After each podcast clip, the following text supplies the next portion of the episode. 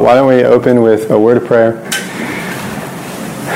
Father, we are so grateful to simply be called by your name, to be forgiven, to be reconciled, to have the hope of eternal life and have an inheritance. And not only do we have the, the future hope of eternal life, but we have the pledge, the down payment, which is your Spirit who's been given to us uh, as uh, a testimony to of our inheritance. And, and, so we thank you for your Spirit who is at work in us, uh, who testifies with our heart, who bears witness that we are children and sons and sons of God and, and co-heirs with Christ. Uh, Lord, we have so much to be grateful for this morning, and I pray that you help us to just be mindful of all that we have in Christ. And, and Lord, I pray uh, as we consider these truths this morning that you'd help us to, to be more faithful in our witness as your people. Uh, as we interact with the world around us, that we'd be faithful not only in the arguments that we can make and the, and the words that we can put together, but Lord, in the testimony of our lives and our conduct in the way that we relate to others, uh, Lord, would we be faithful witnesses in that as well. Praise in Jesus' name, amen. amen. Well, as you can see this morning, uh, we are discussing the apologist of apologetics. So I know that most of you, probably many of you, are, ready to just kind of dive in directly to different arguments or proofs or tactics uh, because that's how I feel. I'm always ready to kind of bypass what others would uh, frame as introductory material, and I just want to go right into what I would think of as a substance. But I would argue that this really is like the first and most significant aspect of apologetics. Not only the, the method by which you engage with people around you and the arguments you can make, but the manner in which you do it. And that is the apologists themselves, who you actually are as you engage and relate to the world around you. And I mentioned this in passing last week. It kind of just came up as we talked about things, but I felt the need to highlight it. And especially as you look at the, this text of scripture that actually speak about our engagement with the world, it comes up over and over and over again, more so than any other thing.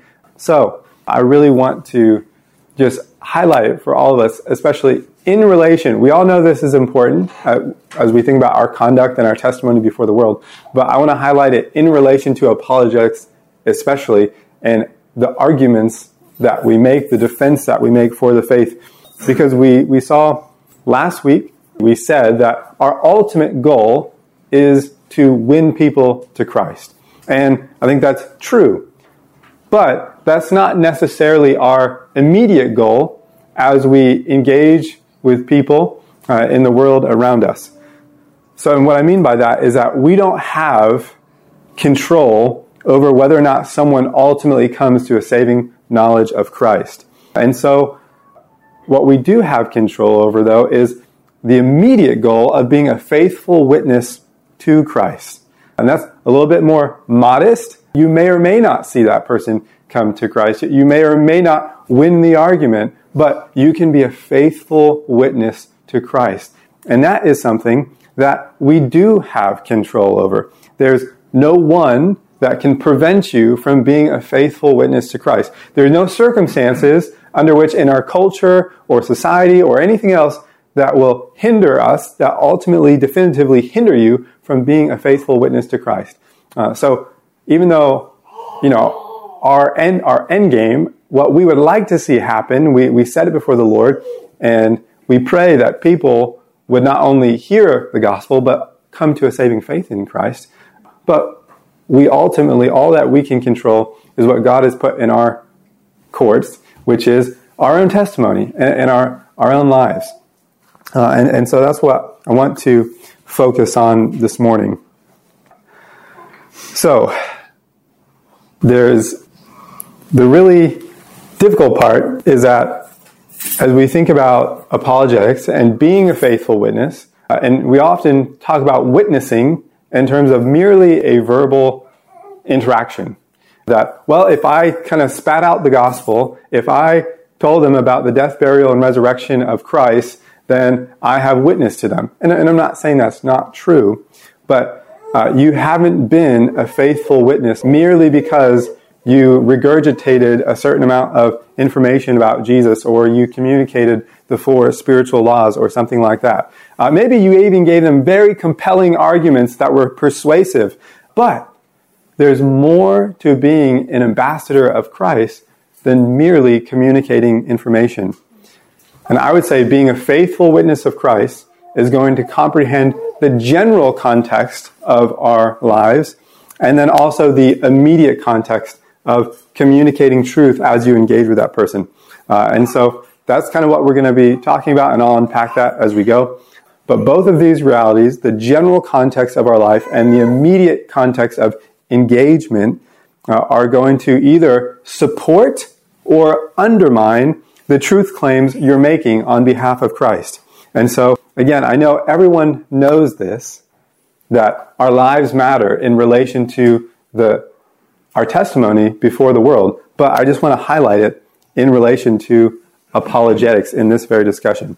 So, that's what we're talking about. What is the relationship between my life and the arguments that I'm making, the defense, the apology that I'm making on in the faith. So we have the, the general context. Uh, but, or, well, before that, let, let me just ask how many, by show of hands, how many times have you heard people say that, uh, you know, I turned away from Christ, I walked away from the church because the ungodly con- conduct of Christians, uh, or, you know, Christians as Gandhi said, you know, I like their Christ, but I don't like their the Christians because the Christians are so unlike their Christ. I mean, how many times have you heard that? Or like, how many? Yeah, how many people have heard that? You've probably heard that multiple times. If you, you see and hear people walking away from Christianity, at least in an external way, because of their the relationships they have with Christians. And it almost doesn't matter how true or how compelling what you're saying is, you've not only lost the engagement, but more importantly, you failed to be a faithful witness as soon as you have failed to live in accordance with Christian conduct and a Christ like character. You know, that discussion is closed. So, but let's just look at these. We'll get into it. General context of our lives. And I'm going to further break that down into our external relationships and internal relationships. So, Titus 2 7, if you if you have your Bibles, you're going to need them. If you don't have your Bibles, I'd encourage you to get your phone out because I, I didn't put everything up. Or you can just listen if that's how you like to learn. So, we start with how we're relating to the world around us, unbelievers these external relationships. Titus 2, verse 7 to 9. Can anyone read that for me? Show yourself in all respects to be a model of good works, and in your teaching show integrity, dignity, and sound speech that cannot be condemned, so that an opponent may be put to shame, having nothing evil to say about us. So initially, Paul is addressing Titus, particularly and he exhorts him to show himself in all respects a model of good works, to teach with integrity and dignity sound speech that cannot be condemned. And I would say that this first part is general, and then the second part is, is more immediate. But just notice what it is, the explicit purpose of this exhortation. It is so that an opponent may be put to shame, having nothing evil to say about us. So the context of this exhortation is most immediately not just about living a life that conforms to the image of Christ and glorifies God. Of course, that's important. That's always our ambition and desire as Christians. Uh, but the context is as we engage with the world around us, and even more precisely, opponent, opponents. Paul has in mind people who are opposing the gospel, people who are going to bring challenges against the claims of Christ, people who are going to bring accusations against the messenger of Christ. And Paul says the first offense, that's what apologia is. And our first offense is a model of good works. With most people, your argument begins long before you ever enter into a discussion with them, perhaps even before you meet them. It begins with developing a genuine godly character. It begins with developing a reputation in your circles, in your workplace, in your neighborhood, wherever it might be. Not only being patient, kind, and merciful, but Paul says actively looking to do good to people, being a model of good works. And there have been times in church history where the church has done this well. So I just want to read you something from Emperor Julian in 362. So this is after much of the empire, the Roman Empire, had been Christianized. It was after Constantine, and Julian was kind of the last pagan emperor, uh, and he was trying to revive traditional Roman paganism in the religion or in the in the empire. And he was running up against these difficulties. And so he's writing a letter to uh, a high priest in Roman paganism. And uh, this is what he writes. It's just compelling and convicting. He says, We need to observe that it is their benevolence to strangers, their care for the graves of the dead, and the pretended holiness of their lives that have done the most to increase atheism. And atheism, of course, in his context means people aren't believing in the Roman pantheon of gods. So by atheism, he means Christianity. um, but he says it's their benevolence to strangers, their care for the, the burial of, of the dead, and their pretended holiness that have done so much to increase atheism. I believe that we ought really and truly practice every one of these virtues. And it's not enough for you alone to practice them, he's writing to a priest, but so must all the priests in Galatia without exception. Either shame or persuade them into righteousness, or else remove them from their priestly office. If they do not, together with their wives, children, and servants, attend the worship of the gods, but allow their servants or sons or wives to show impiety towards the gods and honor atheism more than piety. In the second place, admonish them that no priest may enter a theater or drink in a tavern or control any craft or trade that is base and not respectable. Honor those who obey you, but those who disobey, expel them from office. In every city, establish frequent hostels in order that strangers may profit by our benevolence. I do not mean for our people only, but for others also who are in need of money. I, I have but now made a plan by which you may be well provided for this. For I have given direction that 30,000 modii of corn shall be assigned to every year for the whole of Galatia, and 60,000 pints of wine. I order that one fifth of this be used for the poor who serve the priests, and the remainder be distributed by us to strangers and beggars. For it is disgraceful that when no Jew ever has to beg, and the impious Galileans, he's speaking of Christians, and the impious Galileans support not only their own poor, but ours as well. All men see that our people lack aid from us. Teach those of the Hellenic faith to contribute to public service of this sort, and the Hellenic villages to offer their first fruits to the gods, and accustom those who love the Hellenic religion to these good works by teaching them that this was our practice of old. And so here is this opponent of Christianity. Like it is his life endeavor to quell Christianity and to revive Roman paganism. And he's put to shame. Why? Because the Christian community were known for being a model of good works. And he has nothing to say because they were simply being outdone. Uh, and so the best he can do is try to imitate them. And, you know, what's so convicting to me today is that I've heard unbelievers say, well, if you, if you ever need help moving, just ask the Mormons. Because the Mormons will always help you. And you know, the Mormons believe even crazier stuff than we do. But nevertheless, they have a reputation of good works. People know that, oh yeah, I'm, I have a Mormon neighbor and, and, he's always ready to help me. He's always ready to, just like, I, I don't even know this guy, but he's going to give up his Saturday to help me move.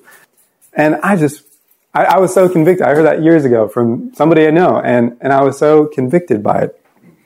You know, And I, I would hope that the unbelieving community, they, they might look at us and say, you know, they might believe crazy stuff, their beliefs might be backwards and antiquated or whatever, but you can't say that they aren't kind or generous. You, you can't say they don't seek and try to be helpful and loving to the people around them.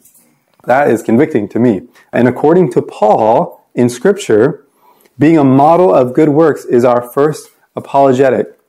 And uh, that is the first apologetic to the challenges and accusations of the opponent.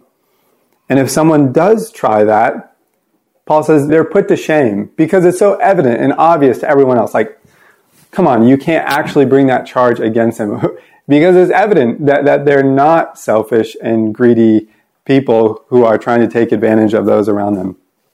And, but you do notice that Paul is addressing Titus. He's speaking to a pastor. So you might say, well, is that really true for all of us? Or is that really just addressed to the pastor and those in ministry? Is it for the, the average Christian? Well, I'm glad you asked because if you go on in that same passage, notice in verse 9, this is immediately following. In Titus 2, verse 9, he says, Bondservants are to be submissive to their own masters in everything. They are to be well pleasing, not argumentative, not pilfering, but showing all good faith, so that in everything they may adorn the doctrine of God our Savior. Now, the person addressed is not being is not a pastor, but a bondservant or a slave. And Paul similarly tells him to guard his conduct, to live in a certain way, to be submissive, to do good work, to serve them well. Why? What's the explicit purpose of this exhortation? It is so that in everything they may adorn the doctrine of God. I mean, this is crazy talk. Or to sound more intelligent, it's paradigm shifting. That, you know, can you imagine? I can imagine a, slave coming to Paul, you know, after a service, after they worship together. He's just been exhorted concerning all these lofty realities. And he's like, Paul, all I do is lay bricks every day. All I do is gather wheat every day. All I do is clean up after my master. There's nothing I can do to advance the gospel. I, just can't participate. Like, I'm so thrilled that you can travel around and you can share the gospel with others and you can do that. But I just feel like my life is pointless because I'm not doing any of that. I'm just doing these, these mundane tasks every day. And Paul looking at him and saying, brother, you're not just laying bricks. You're not just gathering in the harvest. You're not just cleaning up after your master. No, what you're doing in all of that, when you do it well, is you are adorning the doctrine of God because you bear the name of Christ and your life is an argument for Christ. Surely you can see how broad the application is here. If this applies to the slave in his work, then all secular work becomes sacred. Uh, everything that we intuitively think belongs in the sphere of kind of just like creation. Uh, th- this isn't a gospel reality. This isn't redemptive in what I'm doing. It's just like, this belongs to this earth. But Paul says, no, no, no, no. All of this, in the way that you do it, whether you have a, a joyful attitude or a bitter attitude, whether you have a submissive attitude to your superiors or you know, a divisive, com- complaining, and a bad attitude, uh, you're, you're either going to adorn the doctrine of God or you're going to tarnish the doctrine of God by your conduct. And so we can just think about that in, in every domain of life. Uh, and this is why I'm just trying to emphasize as we set the context for apologetics, that all, all, of, all of life is apologetic. Everything you do, every interaction you have, every engagement, you are either adorning the doctrine of God or you are in some way tarnishing the doctrine of God. So, we can never separate apologetics as if it's this one little niche part of Christianity with the rest of our lives. Uh, it's not only intuitive and common sense that the character of our lives and the nature of our relationships will either help or hinder our neighbor's reception of the gospel, but is also explicitly biblical. But there's a couple other verses that I just want to mention in connection with this. A passage that you know well, uh, Matthew 5 13 to 17. So if you'd like to flip there, uh, could someone read that nice and loud for us? You are the salt of the earth, but if salt has lost its taste, how shall its saltiness be restored? It is no longer good for anything except to be thrown out and trampled under people's feet. You are the light of the world. A city on a hill cannot be hidden. Nor do people light a lamp and put it under a basket, but on a stand. And it gives light to all the house. In the same way, let your light shine before others, so that you may see, so that they may see your good works, and give glory to your Father who is in heaven. Yeah. So, and you want seventeen too? Uh, no, that's good. Sorry. So notice again that there's a direct connection between the conduct of our lives and our apologetic.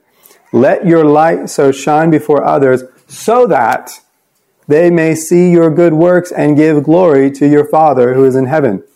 Now, Jesus makes it very clear in Matthew 7 that we're, we're not trying to showcase our good works. We're not trying to put them on display in a inauthentic way, but we are simply to live out our lives in good faith as disciples and followers of Jesus. And inevitably, if it is the habit of your life, if it is the, the real, genuine, sincere character and conduct uh, of that permeates all of your life, eventually it's going to become evident in, in the eyes of others. We're not trying to make it evident, but it just is. And, and Jesus says, let that light shine so that others may give glory to your Father who is in heaven. And we could go on another passage that I want to highlight, uh, 1 Peter 3 1. If someone could read that for us. Likewise, wives, be all right. Mm-hmm. Yep, yep, that's the one. be subject to your own husband, but even if some do not obey the word, they may be won without a word by the conduct of their life. Yeah. Their life. So, as you'll notice from Paul's hesitation, you know, is this a particular context? Uh, yes, it is. But does that particular context uh, have application? Is there a truth there that we can apply to every domain of life? Yes. Uh, here is a wife with an unbelieving husband. And Paul makes it clear that every interaction you have is part of your apologetic to your husband. Every interaction is an ap- apologetic interaction. She's trying to win her husband. That's our ultimate goal, right? We talked about last week. We're trying to win people to Christ. And, and Paul says, you can do this. She, okay, so it's unique in a, a wife and a husband. Paul says, by your pure and holy conduct to try to win your husband without a word. Uh, but the principle is that, that we should think about all of our interactions as either adorning the gospel of God or we are tarnishing the gospel and uh, bringing a uh, blight upon the gospel. Uh, and I think even by now, I've been here for a few months, and you, I think everyone knows me well enough that uh, I'm about communicating the gospel with words. I, I, don't endorse the idea that, that we're just to, to do good works and let our light shine and, and that we're supposed to avoid the gospel. No, we must communicate the gospel with words. Uh, you cannot love someone into the kingdom any more than you can argue them into the kingdom. However, it's clearly, we just text after text after text, it's clear that the conduct of our lives matters for the compellingness of our apologetic. So, the general context of our lives and all the the seemingly mundane things we do, the seemingly mundane interactions we have with, uh, you know, coworkers, employees, employers, neighbors, whatever they might be, all of those serve as a foundation that frame eventually what we pray for, those gospel conversations and, and those interactions that we have. So, and it's just vital that we're standing on a, a solid foundation in, in the context of what kind of, how have we framed uh, by our conduct and by our interactions those conversations that are going to take place. Uh, but I also want to, to briefly mention uh, internal relationships. And by internal, I, I mean within the church, uh, simply because this is something that is highlighted in Scripture. So I want to highlight as well. Uh, John 13 35.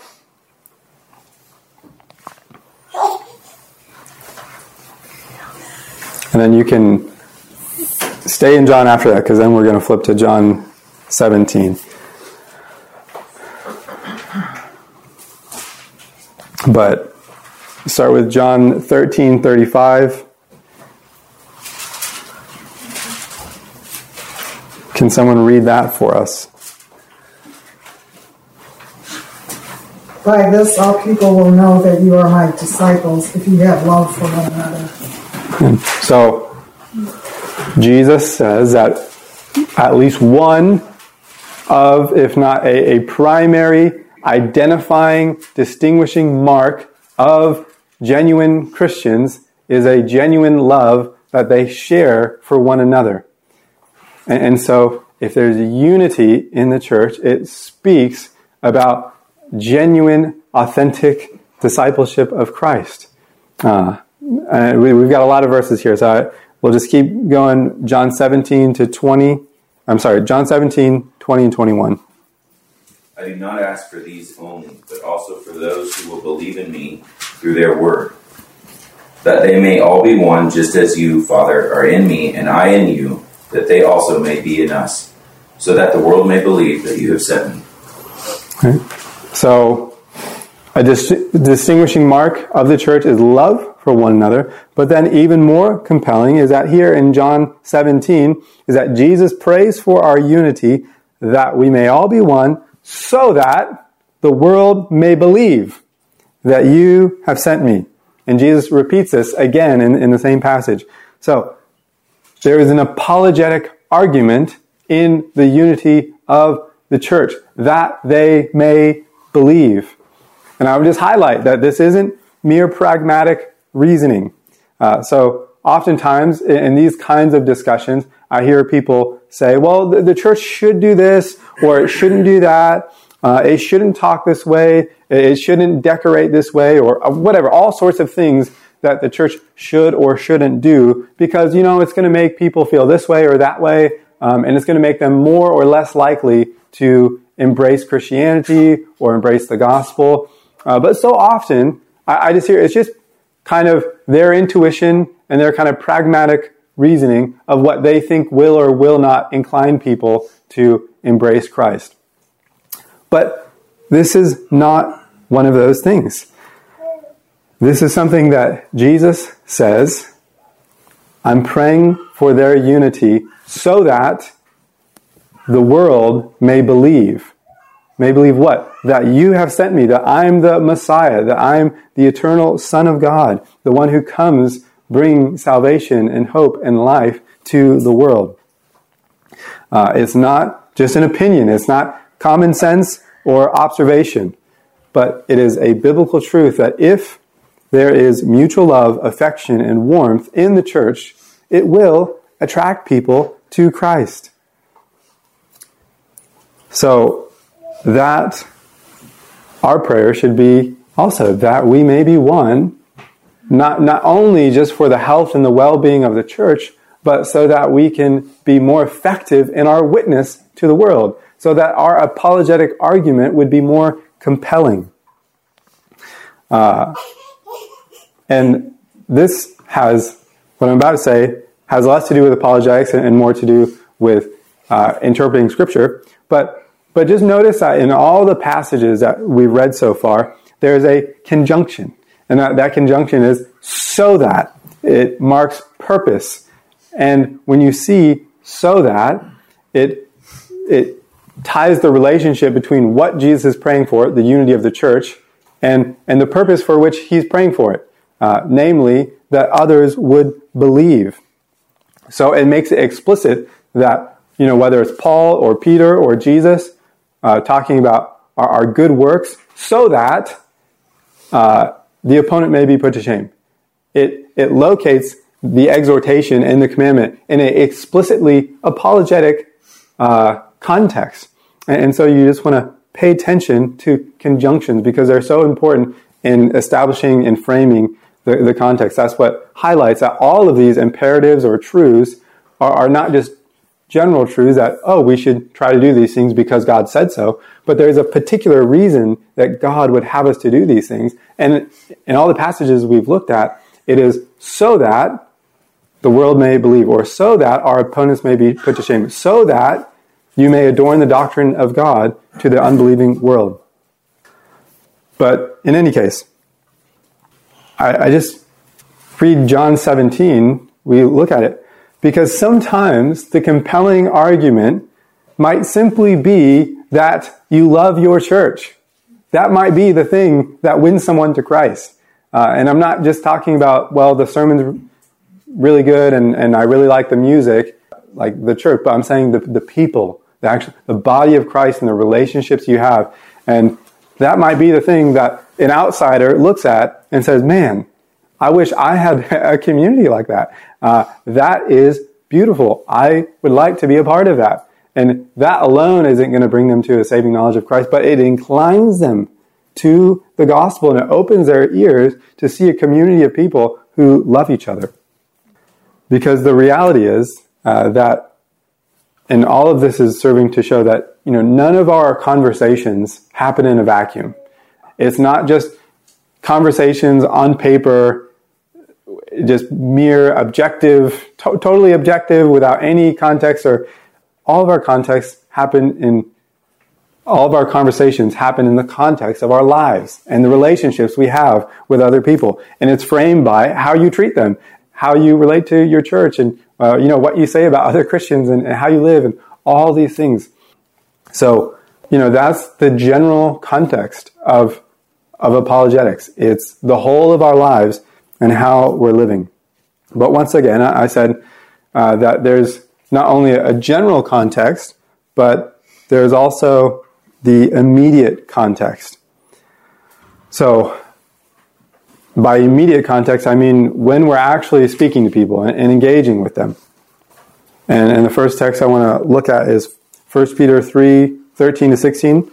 Uh, we looked at this last week, but I skipped over some pieces of information that I want to highlight this time.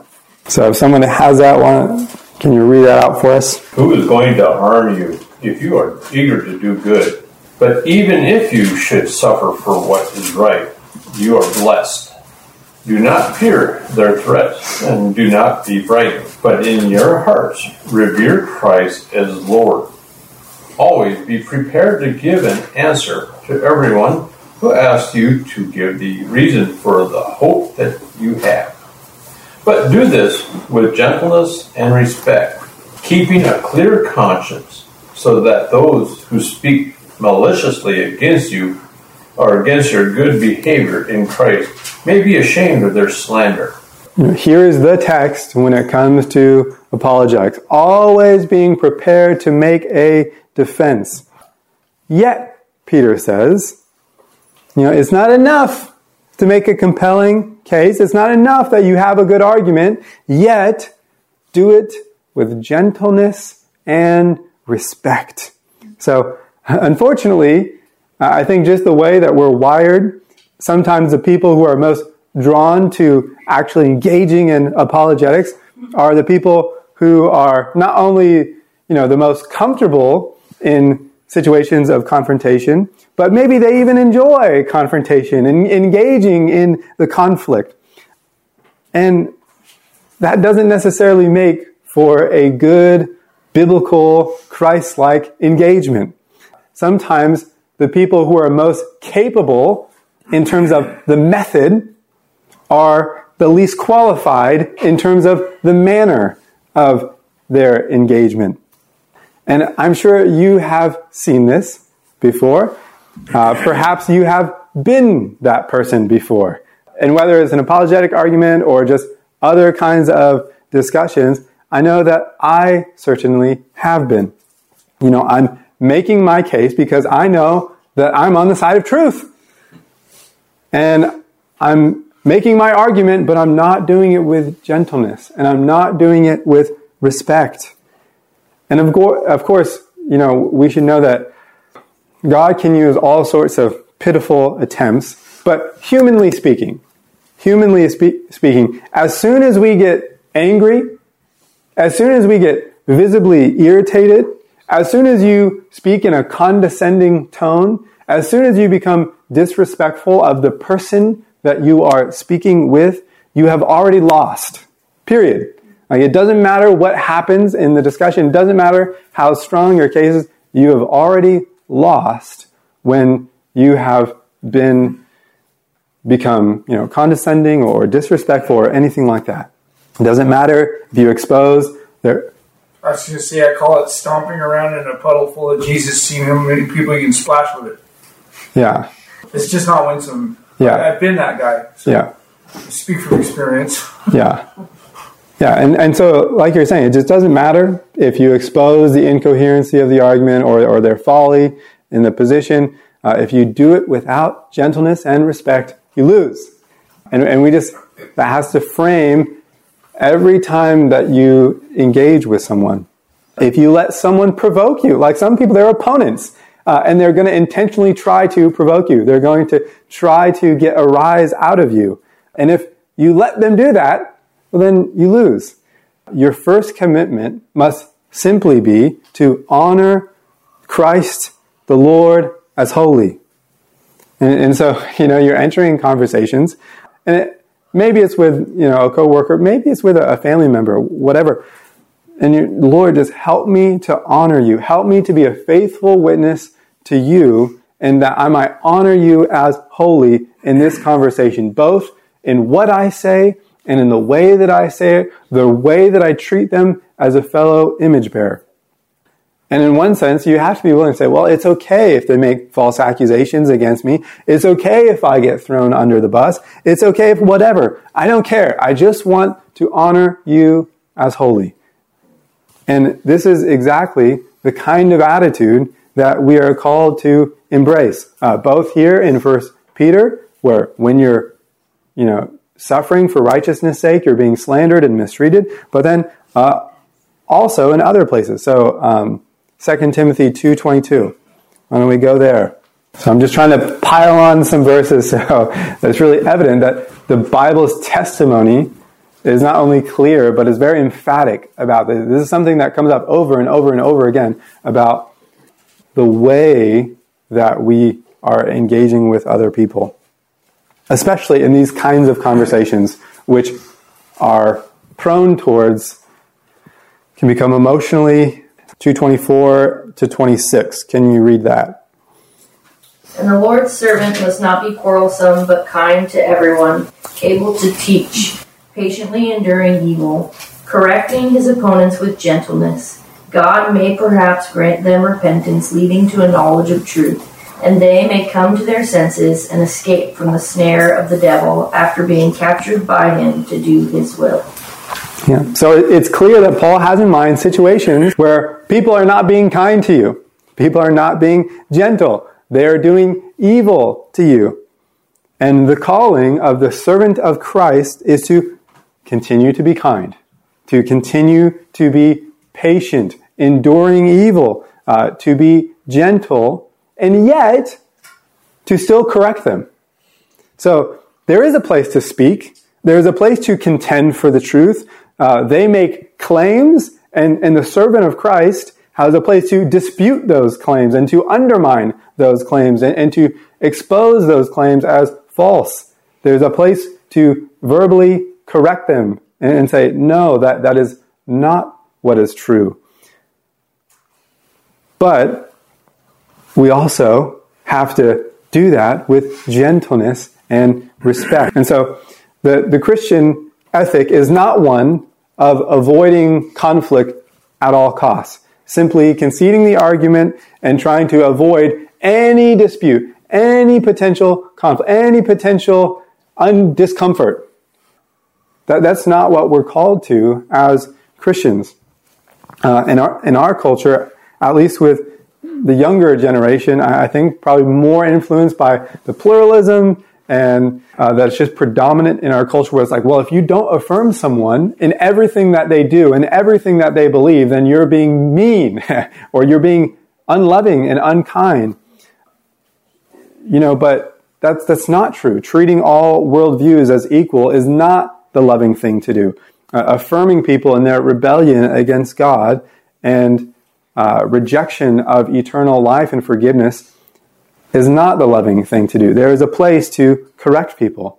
But as we see, 1 Peter, 2 Timothy, we are to do it in kindness, with gentleness, and even when we are enduring mistreatment.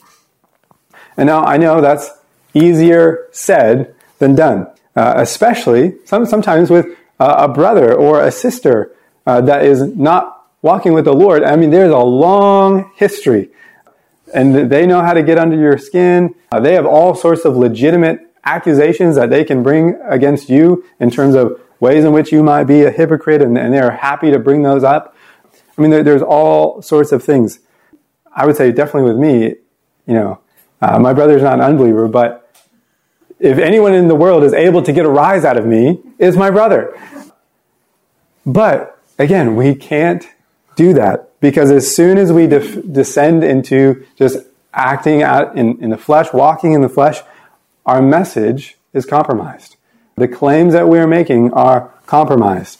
And also bear in mind that, like I said, this is not just true for when we're talking about the gospel with unbelievers, but this is universally applicable to every kind of interaction that we have, especially potential conflicts, uh, whether it's with your spouse or your child or whatever what, what is the manner in which you want to do it? Well, like this, with gentleness, kindness, and, and even if they're, you know, bringing, mistreating you in some way, uh, there, there's a place to, to bear up under that. But the point is that maintaining your testimony is always more important than the point that you're trying to make. And, you must be committed to that before you go, you know, before you're actually engaging with someone. Because you're not going to decide that. You're not going to come to that conclusion mm-hmm. after you've just been slandered or reviled. Uh, you have to already be con- persuaded in your heart and convinced that the most important thing is not me defending myself, but me honoring Christ the Lord as holy. But we see that the Christian has to be bold enough and brave enough to speak, and sometimes even to correct, to be willing to enter in to some level of potential conflict. Uh, and, and, I'm not saying that conversations, hopefully, they're not like that. Uh, we want to steer them away from being combative. But anytime that, that you disagree with someone and you make that disagreement known, you're entering into the potential, the possibility that they're not going to appreciate you disputing their claims. So it takes some boldness to be willing to do that. But on the other hand, there has to be a, a just firm commitment to I'm going to be gentle, I'm going to be respectful even when I'm being disrespected, I'm going to treat them well when they're treating me poorly. And that has to shape how we think about our interactions. And I think that's evident from the, the sheer quantity of text that this is something that is really important. So any basically any time we see in scripture that they're talking about engaging with your opponents, it's always framed with gentleness and respect, with kindness. Uh, but there's one last text that I really want to highlight because it's not easy. So, how do we do that? How do we actually get to the place? this is the hard part of where our heart and our mind is willing to, you know, rather suffer mistreatment than to vindicate ourselves and to. Do you want to? Yeah. Um, my daughter and I were talking yesterday about this because she was like, yeah, I want to be humble and lowly, but then I get so upset about things and I'm like, but then there's also things that you want to stand for. I'm like, there's a difference between like humble and lowly and weak and spineless, mm-hmm. right? So like to not stand for anything is not what we're going for. Mm-hmm. It's to be like but how we are, you know, as we engage with our brothers yeah. or engage with the world is to try to be slowly. Yeah, uh, yeah, and it's not it's not easy. Uh, but l- let's read uh, Titus two one to seven. Uh, this will be our last text, but this is powerful to me. All right, so I'll, I'll read this Titus three one Remind them to be submissive to rulers and to authorities, to be obedient, to be ready for every good work, to speak evil of no one, to avoid quarreling, to be gentle, and to show perfect courtesy toward all people. So these are the themes that we've been seeing all throughout this morning. Good works, avoid quarreling, be gentle, don't speak evil of people, uh, and what I consider the real zinger, showing perfect courtesy toward all people. Now, do I show perfect courtesy toward all people? No, I don't. And I don't like that I don't. I failed to do something that I would want to do. And now the question is, well, how do I become someone who's more faithful, more as just my habit that Christ has formed in me such that I show perfect courtesy toward all people? You know, because if I could wake up, you know, and flip a switch, I don't, I don't know where the switches are in this room. Oh, they're over there. You know, that I could just flip the perfect courtesy switch, I would gladly do that. Uh, but it's not that simple, as we all know. Uh, so how do we how do we become people who are going to show perfect courtesy toward all people, even when, like in Peter and in Second Timothy, we're being mistreated or slandered or reviled in some way? He goes on. Verse three, four. He's making an argument. How, would we, how do we do that? For we ourselves were once foolish, disobedient, led astray, slaves to various passions and pleasures, passing our days in malice and envy, hated by others and hating one another. But when the goodness and loving kindness of God our Savior appeared, He saved us, not because of works done in righteousness, but according to His own mercy by the washing of regeneration and the renewal of the Holy Spirit, whom He poured out on us richly through Jesus Christ our Savior, so that being justified by His grace, we might become heirs according to the hope of eternal life. So, if we're going to show perfect courtesy toward all people in all situations, we have to take the gospel to heart. That we are fundamentally no different and no better than any other person out there. No other, you know, God hating, gospel, not just rejecting, but despising, just uh, vehemently, vehemently opposed to the gospel. And Paul says, yeah, yeah, we too were like that. Uh, we too were foolish and disobedient and led astray. But then God saved us. And it wasn't because we were smart. It wasn't because we were so wise or are moral or good people. He saved us not because of works done in righteousness, but according to his mercy. And if we really believe that, and that really permeates and takes root in our heart, then there's a place for compassion to even the most heinous, the most God hating sinner. Because we know that fundamentally, inherently, we're no better. God intervened in our lives, which is the only reason that we have a love for Him and we embrace the truth of the gospel. And the more that we're persuaded of that, the less that we will be condescending to people who reject the gospel, the more that we will be inclined to show courtesy to them, to be respectful. Because, yeah, we know down deep in our hearts that we really aren't any better than them. So, that truth has to permeate our apologetic if we're going to do it the way that, that we're supposed to in that immediate context of always having uh, courtesy, respect, and kindness. So, in summary, we have the general context of our lives. That's the big picture. You know, like when your children look at your lives, the people who are closest to you, uh, do they see a genuine, sincere follower of Christ who fails but then repents and is honest and open, walking in the light?